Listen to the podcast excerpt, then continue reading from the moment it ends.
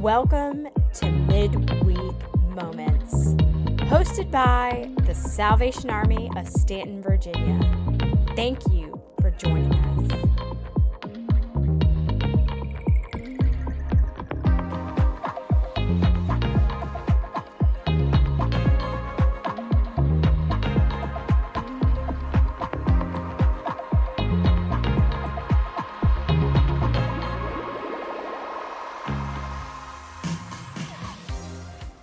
Seek the Lord while he may be found.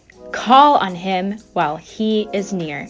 Let the wicked abandon his way and the sinful one his thoughts, so he may have compassion on him, and to you our God, for he will freely give. This scripture from Isaiah 55 reminds us that we can have a relationship with Jesus. In fact, God is calling Israel to have an individual relationship with him. The scripture says, while he is near. What does it mean when the scripture says, while he is near? And isn't God always near to us? Well, there is a sense that God is always near to his people.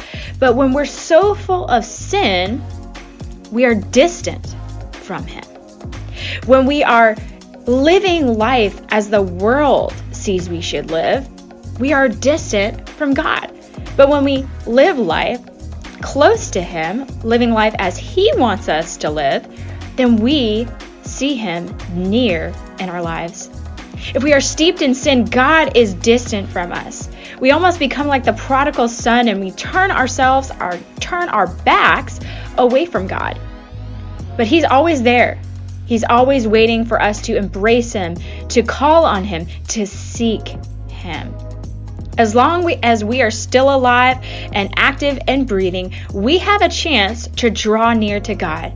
We have a chance to seek Him and repent from our ways. 2 Corinthians 6 1 says, Now is the day of salvation. We should seek God. Don't we want to live a life pure and holy so that one day we'll be able to see our Creator face to face? I don't know about you, but I don't want to go to hell. I don't want to live in a life of sin. So, as Isaiah 55 6 through 7 tells us, it is a warning that we must seek God. It is an urge that we must seek God. But even more, it's an encouragement that we should embrace God and the grace that He freely gives out of His love for us. Will you seek God today?